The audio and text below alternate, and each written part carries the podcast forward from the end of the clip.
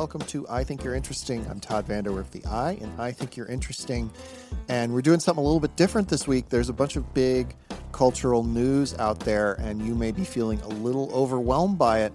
So we have assembled a panel of Vox guests to talk about it.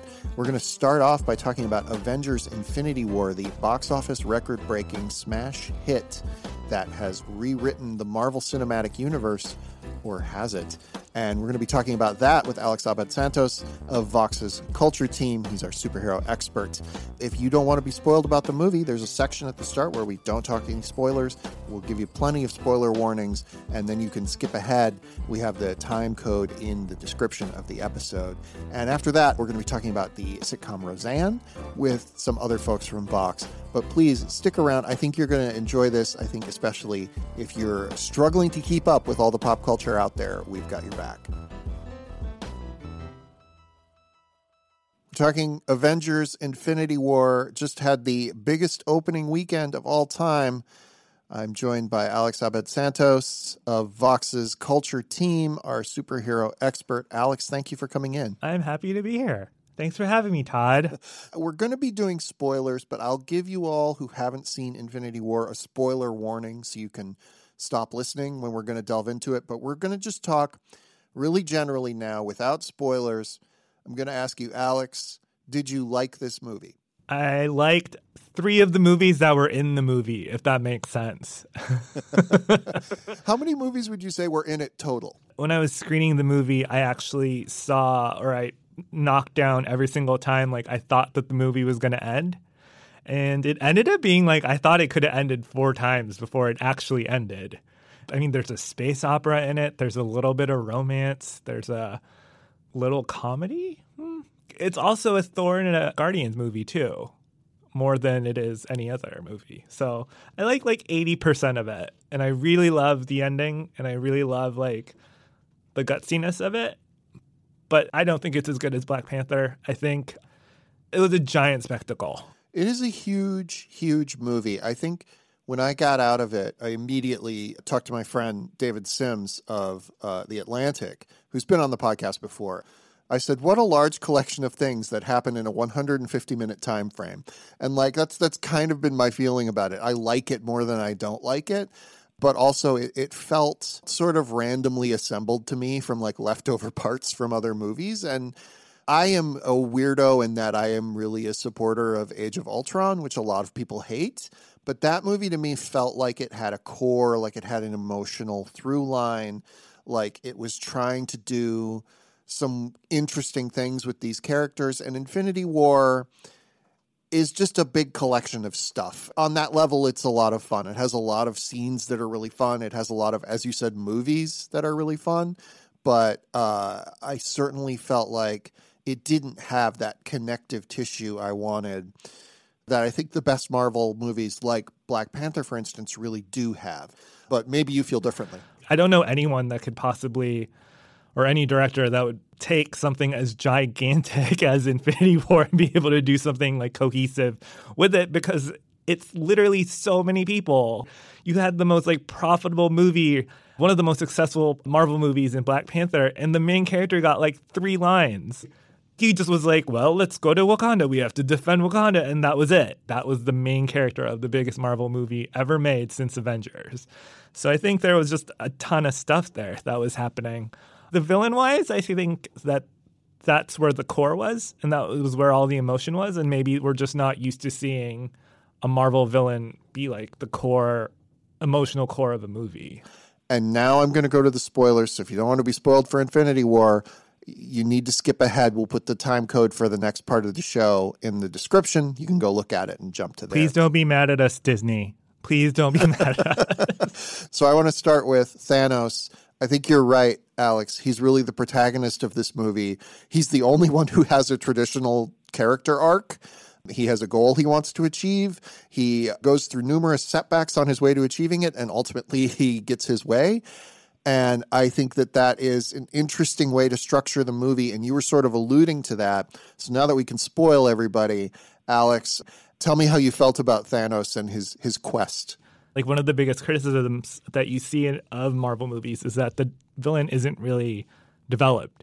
the villain wants to, like, destroy the universe, or he or she wants to, like, rule the planet or amass all this power, but they never really explain, like, the why. You could fill in, like Cate Blanchett as Hela, or you could fill in almost like some of the elements of Killmonger. And it's like the end goal is always like, let's arrange the world in the way we want it. But they never really, I mean, they did a little bit better job with like Killmonger and explaining like his worldview. But it's all like these kind of like amorphous villains that just want to take over stuff and blow stuff up. And they don't really tell you why or what's really driving them there. And so you have Thanos. And it's really kind of nice to see him explain, like, why he thinks the way he's thinking. Even if you disagree with him, you could be like, well, this is the way it was on his home planet. This is the solution he thinks. He's hard-headed. He is hell-bent on basically culling the universe to make it better. I've seen him referred to as a hardcore environmentalist who is very, very concerned about our natural resources. I think if you think about Marvel movies as kind of like this assembly line of characters and villains, they almost kind of bleed into one another with all the flaws, and some of them are minor, some of them are major in Infinity War. I don't think that you ever could mistake or could say that Infinity War has this flaw of a villain that doesn't really have a personality, that doesn't have a worldview, that doesn't have like his own distinct mentality. They've been building up Thanos for so long. Like since the end of the original Avengers in 2012, and, like, that's a lot to put on one character. And if he had not worked, the whole movie would have fallen apart. And I do wonder, like, if that's why they made it his story to a degree, because they wanted you to really be invested in him pulling off whatever it is he needs to pull off. Before we get off the Thanos tip, I want to ask you if you felt his relationship with Gamora, which to me kind of came out of nowhere but worked, if you felt that was handled well, because a lot of the movie hinges on it. It does come out of nowhere a bit, and then it's a little bit like you're watching almost like this alt timeline for Shrek. Like, baby Gamora looks like she could be related to Shrek. It's a little weird. I think that's more of like a kind of void of what the Guardians movies didn't do. Like, if you remember the first one, everyone's so obsessed with Thanos, and they're so obsessed with, like, saving the world. And then the second one, it kind of strays away from that. And you kind of forget that, like, oh, Thanos, he killed Drax's family. Or I guess you get into it a little bit with, like, Nebula when she reminds you that he tortured them. But that motivation from Gamora is kind of comes out of nowhere. But I think to the point of, like, Zoe Saldana, like, she got a character that's way more rounded out, that's way more filled out than what she gets to play, or gets a version of a Gamora versus the one that's in the Guardians movies, where she's kind of like handcuffed to Star-Lord and being his like romantic foil, versus now she gets to talk about like her family and how she feels about her father.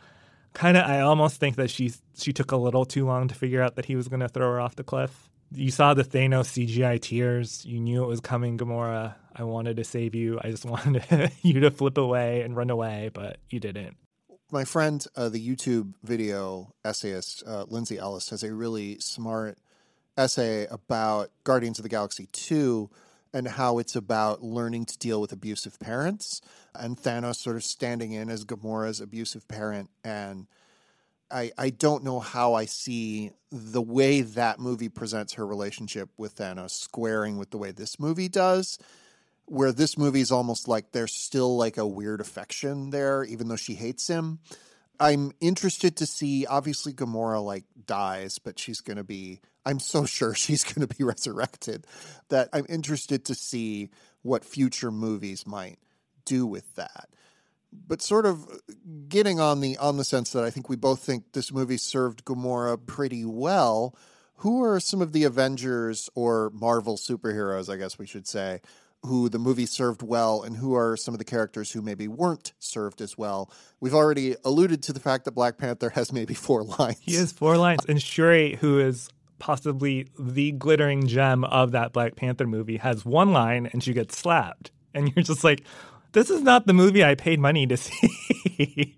If you're a giant Black Panther fan, you're like, what is going on? They do let Okoye team up with Scarlet Witch and Black Widow to fight Carrie Coon of TV's The Leftovers. So That was great. But yeah, who do you think was well served and who wasn't? Do you want to go with well served first or not well served? Do well served first. Doctor Strange, I think. I didn't really care about Doctor Strange that much when I saw the movie. I thought Tilda Swinton completely ran away with that movie as the Ancient One. And I think you get a little bit more of, I guess, the way he sees. It's very simple, but like he sees the world a lot differently, and it sort of clashes with Iron Man a bit. Like the way they think about like the Time Stone and how they save the world. And even at the end when he's like, I'm doing this to save whatever, like he sees like all the possibilities and this is the way he's going to approach it. He's going to trade the Time Stone for Iron Man. And that just elicited a huge groan for me. But I'm like, oh, well, actually, I got to know you a little bit more in this movie than I did in your own movie. I kind of felt like the movie served Thor well. He certainly like, I wouldn't say it was a great Thor story, but he like got to do some good stuff. I was kind of into the thing where he has to like absorb the energy of a star or something. It really felt like a setup for a character who was going to die, and he just didn't. But it was definitely like more than I've cared about Thor in any of the other Avengers movies. I felt like he got a lot of the best laugh lines too.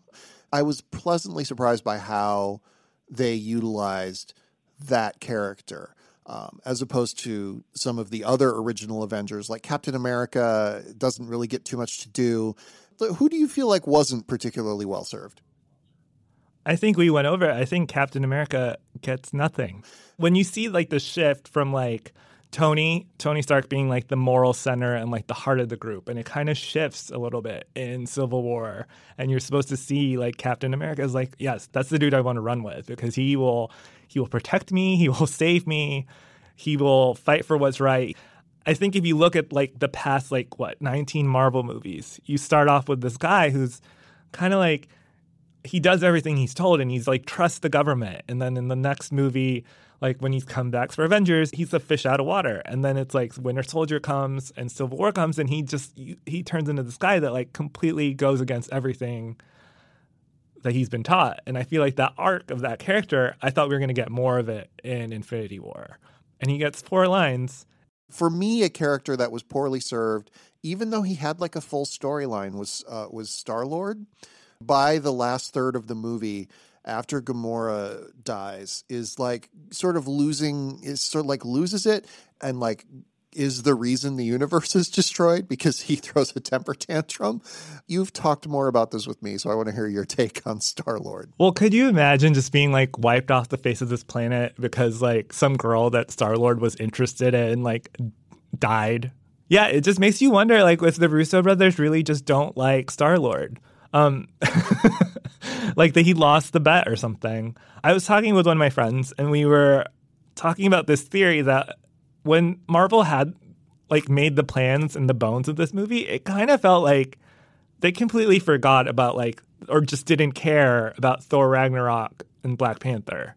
And it kind of felt like maybe this was written like right after Ultron or something because it kind of feels like everything that's happened since then kind of like was in a holding pattern for this movie, the way the movie was written and it was the way it was executed. And it was kind of like, oh, wow, Wakanda was awesome. Let's just like have a little play there, and let's have a little bit of Spider-Man, a little bit like everyone doing their bit parts. So it kind of feels to me like it was like the movie was kind of written right after Ultron, kind of right by when the first Guardians movie came out. And I think that kind of explains, for me, that explains Star-Lord being like this kind of, I mean, we've said it in chats that it's a little bit of toxic masculinity. And I think it's a little bit of just like showboating and a little bit of, I don't know what it is. It's this kind of forced romance between Star-Lord and Gamora. And I guess this was just the final chapter of it, unless she gets resurrected and we have to see it again. That's one thing I mentioned the essay by my friend Lindsay, and that's a thing she talks about in that essay is how the Guardians movies use Star-Lord as a critique of emotional immaturity in men who think it's, you know, sort of cool to not really care about stuff, and like how those two movies add up to this interesting critique of that character. And this movie is kind of engaging with that, but also kind of not. And I think one of the things that I'm fascinated by, you mentioned Thor Ragnarok and Black Panther sort of being ignored, and I would also include Guardians 2 to a large degree, though not as much. Those movies are not written by the guys who write most of the big Marvel event movies, Christopher Marcus and Stephen McFeely, who wrote this movie. I believe they wrote Civil War. I didn't look that up. They write the big, big Marvel movies. And I feel like to a large degree, like, yeah, those other movies were there to give us more adventures with these characters, but also they didn't really add in too much to this story. It reminded me of, this is a weird TV reference, it reminded me of the 5th season of The X-Files, when they had made a movie that was coming out after the 5th season of The X-Files, but like they still had to do a whole season of TV that had to lead into that movie. So it's kind of like a bunch of episodes that are cool, but don't really have anything to do with anything. Yeah, they don't change the stakes. Yeah, exactly. And that's like Thor Ragnarok and Black Panther are really fun movies that have a lot to recommend them. But yeah, it's, if you're looking at Marvel as like a serialized story, they don't add a ton. Although the one thing they do add is that we have this ending of Infinity War that, you know, ostensibly changes everything. And some of the characters we met in those movies are wiped out, presumably not forever. Alex, tell me a little bit about how you felt about this ending, and then how you felt about the post-credits scene, and how you think that might play into whatever's happening in the next movie. Like, if you know of every single sequel that Marvel has lined up, it confirmed a Black Panther sequel. It has a Guardians sequel. It has Sony and Marvel have the Spider-Man Homecoming sequel. You know the characters that they killed off aren't going to stay dead. You're not going to just put in all new characters for all these movies. And that's why my like death predictions post on Vox.com, a website you should be reading, were all wrong. Because I was like, well, I like checked off the boxes. I'm like, well, we have like this sequel coming up and this sequel and this sequel and that sequel, and they can't get rid of these people.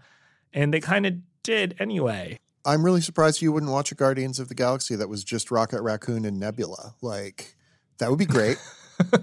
I mean, I think I would watch a Guardians of the Galaxy, like, if they just recruited like 3 new people. It's like Destiny's Child. They kick off 2 more.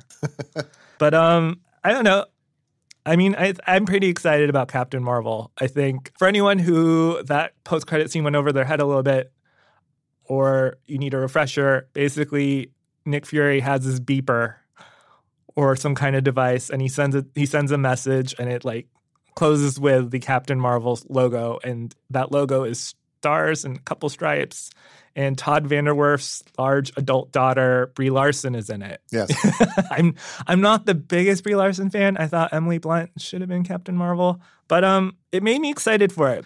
If you look at what happened with Black Panther, and I think the whole success of Black Panther, and when you talk to fans and seeing how much that affected them, and seeing these characters that you don't see superhero movies or let alone other movies make room for, like, when is the last time you saw like a character like Shuri or a character like Okoye or Nakia? They have these devout followings, and seeing how that touched fans, I mean, I'm pretty hopeful for Captain Marvel and seeing what she can do, and what she represents for the entire Marvel universe. And as someone who's been reading comics, and you see like what Captain Marvel has done for women and girls who read comic books, I don't know. I'm pretty inspired. I'm pretty hyped for it. I can't wait for it. That cliffhanger was so good that I'm kind of disappointed that we just have Ant-Man coming out. I do want to ask you, like, though, I don't know a lot about Captain Marvel. Why is it like a hopeful sign that maybe she could be the one to help fix everything? So in the gigantic comic book universe, you have Carol Danvers, who's kind of been this for a long time. She was this, I don't want to say B-list, so maybe A- list character who was kind of like a step below like all the leaders of the Avengers, right? And then in 2012, you have Kelly Sue DeConnick, artist Dexter Soy. Jamie McKelvey is also an artist who designed her new uniform, and they basically leaned into this idea of this space captain. I guess like the equivalent, like she is Marvel Universe's Wonder Woman. You have this kind of shift in this character who becomes this leader who like wants to go into space, who wants to like save the universe, who is like thrilled about just kicking so much butt in the cosmic in Marvel's cosmic comic book universe.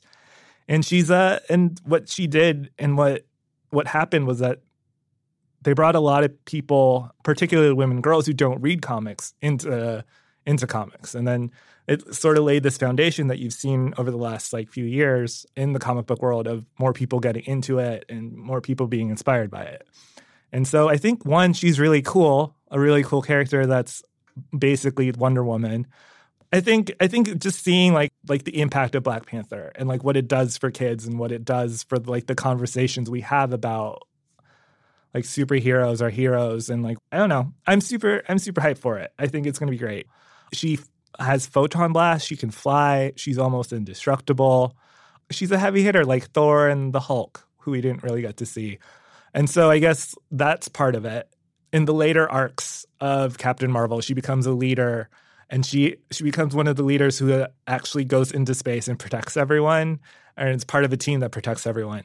And what you're going to see, and what I think and what I hope that they're going to do, is show her being a leader and show her calling shots. It kind of makes sense that you'd have this amazing, I guess, charismatic strategist type person come in after everything's fallen apart. But again, we're probably going to just see the bones of that in Captain Marvel. And then I have a bet that Captain Marvel is going to end with that beeper, with her getting the message. I don't know how Nick Fury keeps the beeper charged. I don't know what's going on with that, but I think the beeper is going to play a role in Captain Marvel. Well, Alex, thank you so much for talking with me, and I'm sorry that we didn't get into my beautiful red boy Vision. Oh, he has such beautiful sweaters. All I want is a British comedy of manners about a red robot man who is thrust into an Oscar Wilde play or something. I'm so sad I'm not getting that. You need to read the Vision comic book, which is Vision's existential crisis. For anyone let down by Vision and Avengers Infinity War, go read the Vision solo comic. It's so good. Alex, thank you so much for joining us, and Avengers Infinity War is in theaters. So when I go out to record one of these episodes, I'm often running way behind. I have a really poor sense of how much time I have to be able to get to the studio to sit down to record. And that's why I'm so grateful for RX Bar, because I can just reach in a box. I can pull out a bar. It's going to be nutritious. It's going to be tasty. And it's going to help me, get my breakfast going in the morning. RX Bar's core ingredients do all the talking. It's simply like eating 3 egg whites, 2 dates, and 6 almonds with no BS. And the real food ingredients, they actually taste good. You can taste the cacao, you can taste the real fruit, you can taste the sea salt and the other spices. And they come in 11 delicious flavor varieties, whether you like sweet or savory, chocolate or fruit. You're going to be able to find something good. Gluten-free, soy-free, dairy-free with no added sugar. So even if you're not like me and you have an extensive planned breakfast every morning, there are so many other ways you could use RX Bars. Snack at the office. You could have it in your bag for an airplane. You could toss it in your backpack for a bike ride. You use it for a pre or post workout snack. And you know what? If you are interested in trying out RX Bars, you can get 25% off your first order. You visit rxbar.com/interesting, and you enter the promo code interesting. It's in the title of the show. I think you're interesting. So it's rxbar.com/interesting. Enter the promo code interesting at checkout. That's 25% off your first order. Again, rxbar.com/interesting. The promo code is interesting at checkout. Hey, this is Dave Tack, co-host of Polygon's Quality Control, our podcast, where we talk to an editor after they review a new game, a movie, or a piece of gear, and we allow them to add a little bit of extra context and insight, like why did they feel the way they did, or what do they wish they'd been able to discuss in more depth in their review. This week, Susanna Polo and I are discussing Avengers Infinity War, and oh boy, is there a lot to talk about. Listen to the episode by searching for Quality Control wherever you're listening to this podcast, and subscribe so you never miss an episode.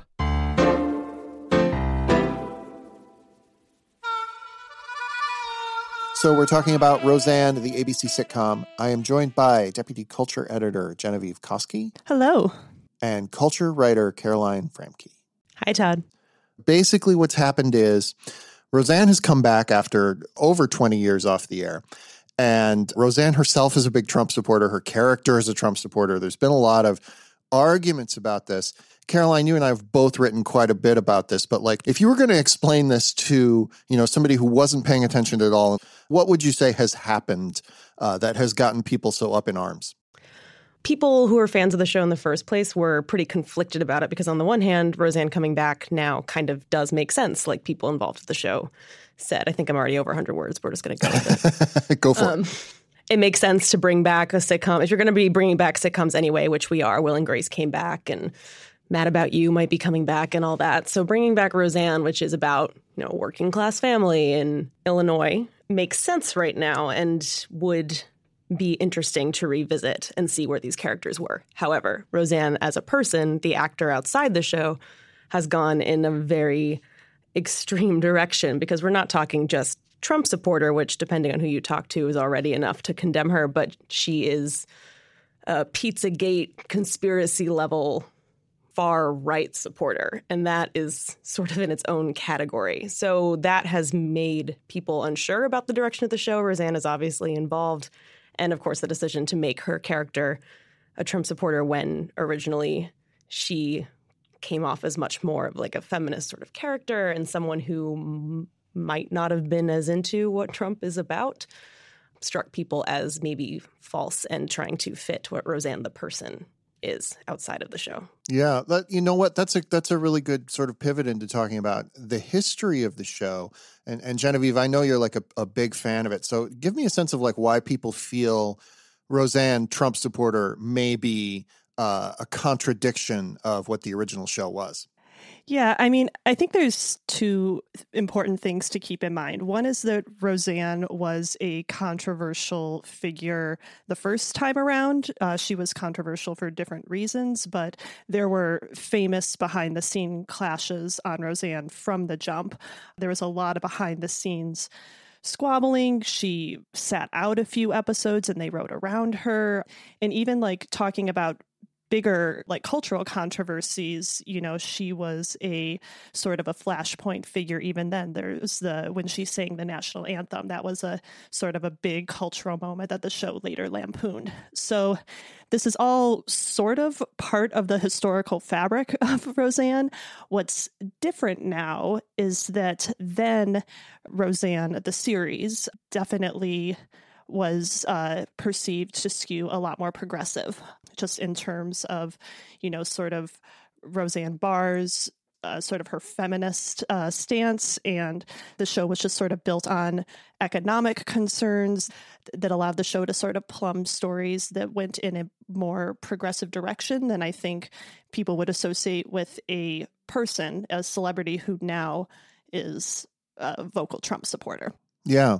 You know, one thing that I thought about sort of when Caroline was talking was we used to really, and this was not accurate, but this is the way that when the original Roseanne was on, working class was often defined as de facto white. Like if you were going to do a show like Sanford and Son that was about, you know, the black working class, the 70s sitcom, like that was like perceived as somehow different or something like that. And we're now in an era where we increasingly have realized that the working class includes all kinds of people of, you know, different races and genders and religions and all of that.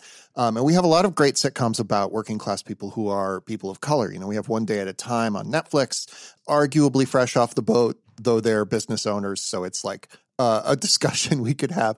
And I think that's interesting that like a lot of this has been about the shift in what we perceive as working class. And like, if there's one thing about Roseanne that seems a little backward looking to me at this point, it's that it just sort of assumes that the working class is white people. And like, so far as we've seen, critics have seen 7 episodes of the show at this point. Yeah, I think it's not really particularly concerned the intersection of race, even despite Roseanne now having a black granddaughter. That has not really come up. Just kind of going back to the historical perspective for a second, I want to point out two things. One is that Roseanne originally debuted within the same year or season as 2 other series that focused on white working class families, one of which is Married with Children and the other of which is The Simpsons.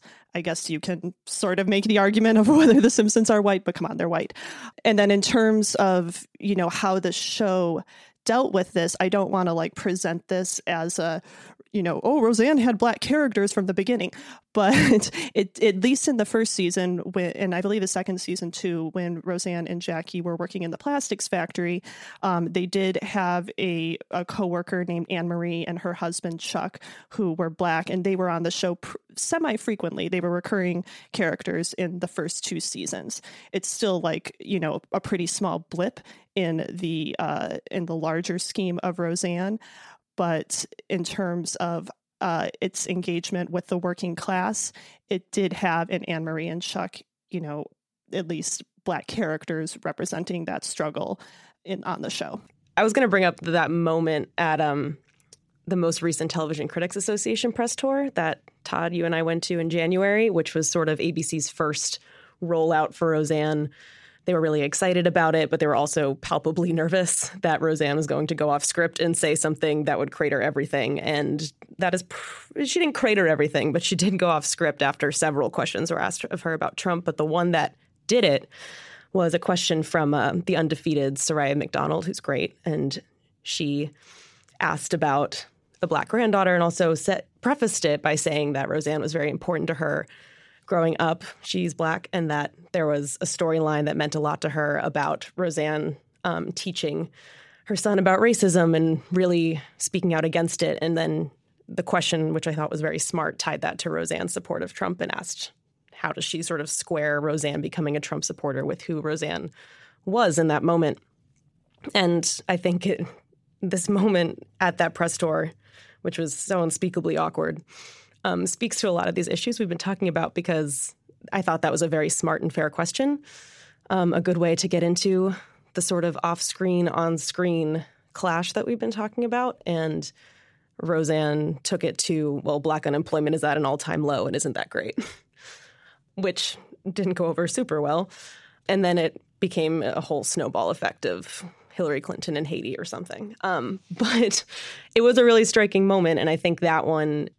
I do believe that was a question Soraya asked in really good faith, to sort of ask where the evolution of Roseanne, the character, went to. I think the show, which again is not showrun by Roseanne, it's showrun by Whitney Cummings.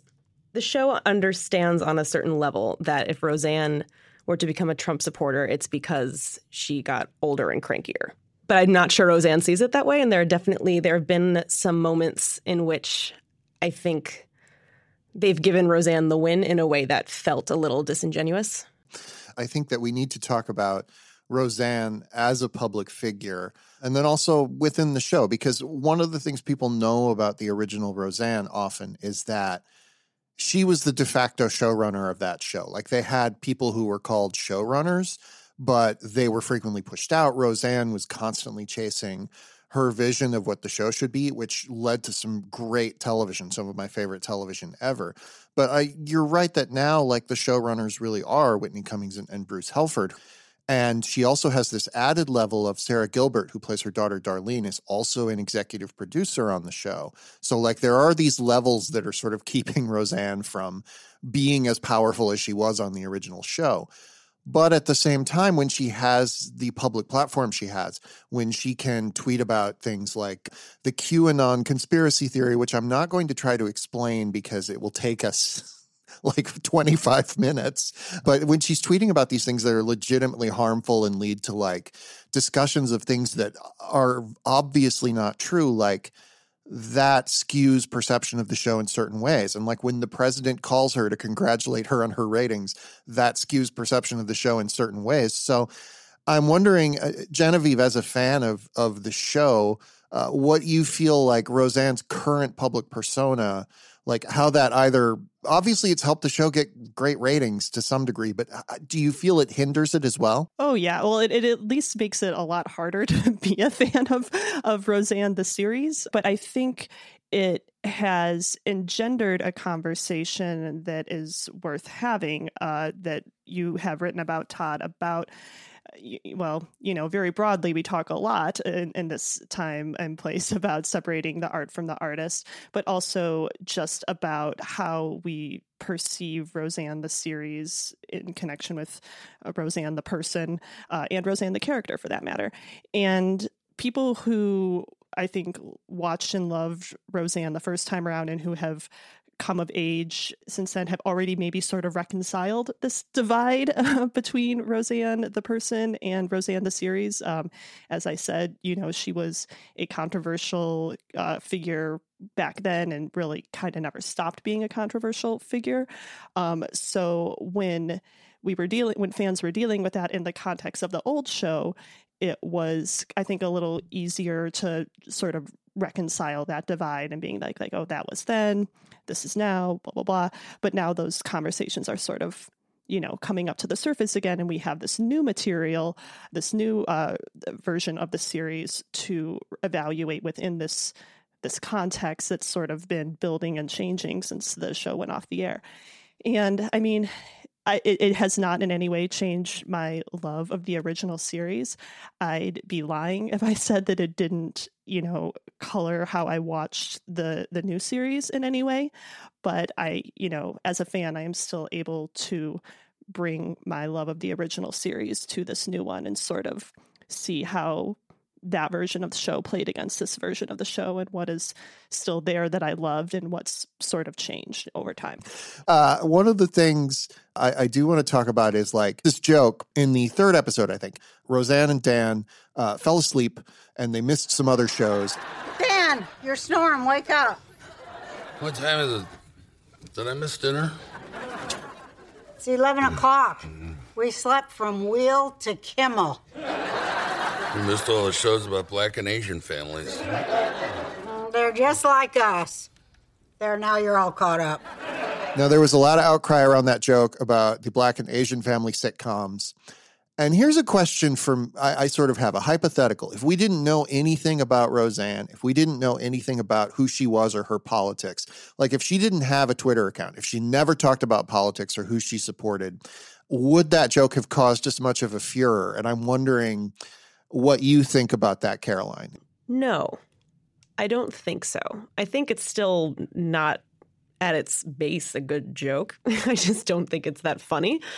But no, I don't think it would have caused quite as much concern as it did. But I think context matters, and the context here did make it worse. Those shows, Black-ish and Fresh Off the Boat, we can assume, they're both great and deserve the attention. I always have to remind myself of this because sometimes I forget it, that when Black-ish was first announced, it was very controversial, and Donald Trump himself was tweeting about how outrageous it was that there was this show called Black-ish that was going to like make fun of white people. So context matters, and I think in this case it definitely made that joke come off worse. Another plot line from that episode that we're talking about, which involved Roseanne seeming to be in favor of spanking and you know, some sort of physical punishment of children, when in the original show there was this like very heartfelt episode about how much she was hurt by her abusive father. Like, to me, that was an interesting contradiction of the original show, but I've heard other people say it's not. And Genevieve, as a fan of the show, I'm wondering sort of where you come down on like, does this character always feel like the Roseanne from the original show to you plus, you know, 20-some years? No, I did not care for that moment at all. It's actually the low point of the revival so far for me, because it does, you know, I think contradict the character in an important way. I understand the argument that like, abuse is something that is handed down, and people who were abused are more likely to abuse themselves or become abusers themselves. But the original show just engaged with that exact idea, like very thoughtfully, and in going back on it sort of undermines what made that moment special in the original series. That said, like, Roseanne as a character wasn't consistent for the first few seasons of Roseanne to begin with. Like, that character sort of evolved as the show was finding itself. Going back to season one of Roseanne is a trip sometimes, because that character is portrayed as, you know, she was really the domestic goddess character. That was like her stand-up persona, and it really like leaned more into sort of she's a really good mother and very caring, you know.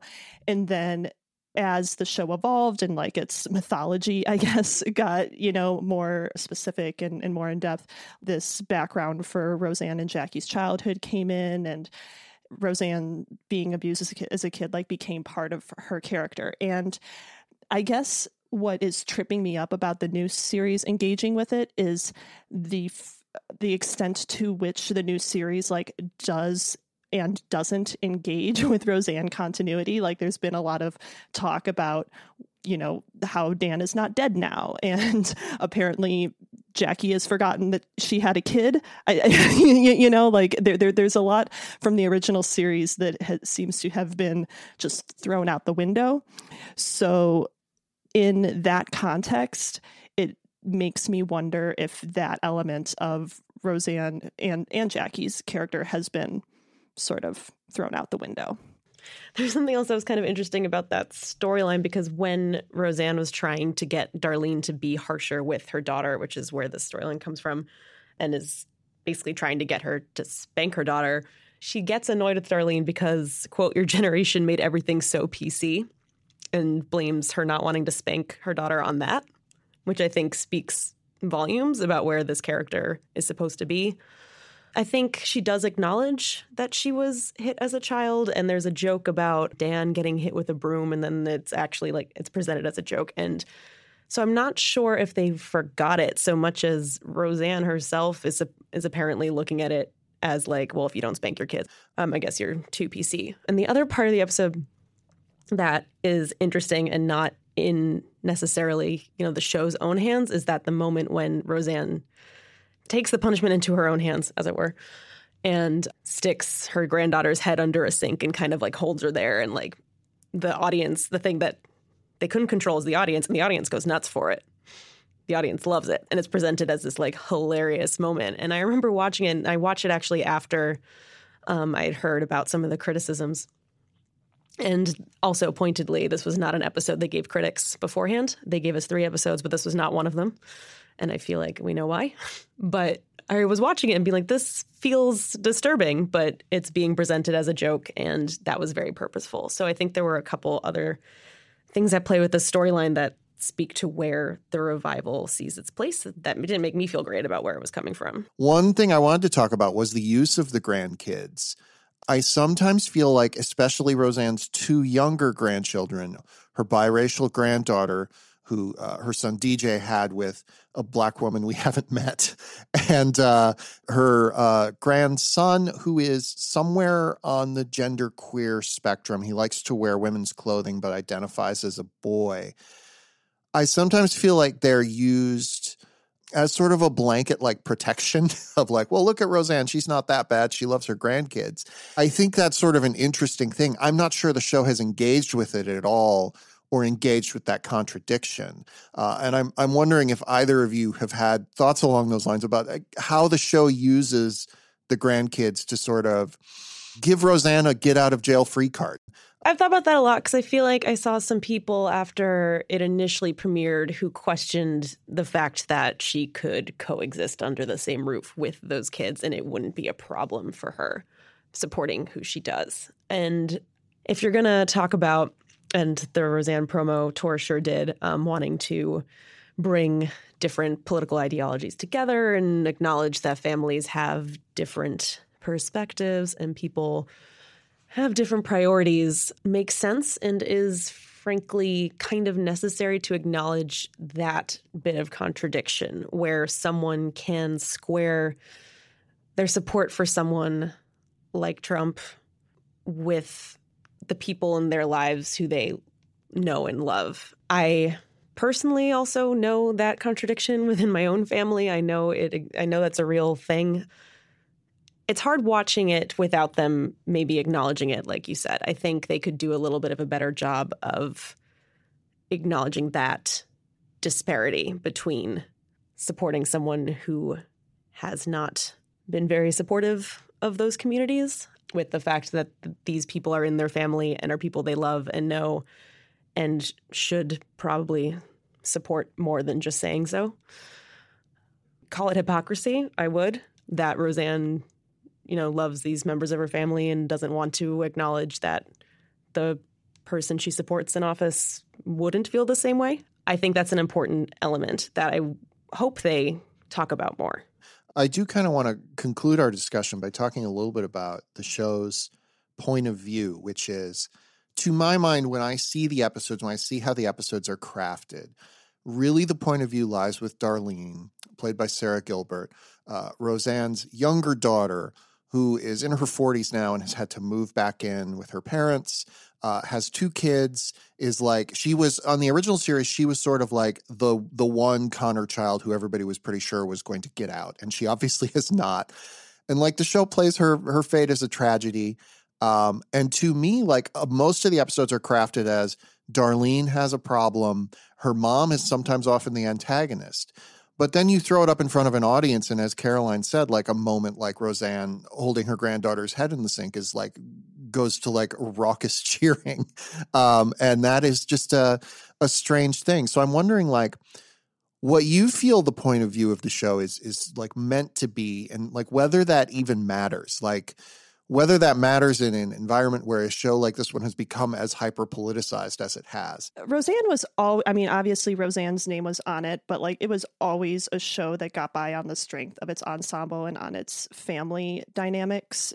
Just personally speaking, Roseanne Barr, or her many names that she cycled through over the course of the show, was never like the main attraction of the show for me. Like and probably one of my biggest complaints about the revival so far is that two of my favorite characters, Dan and Jackie, have been somewhat sidelined in shifting the focus to Darlene and her kids and her relationship with her mom.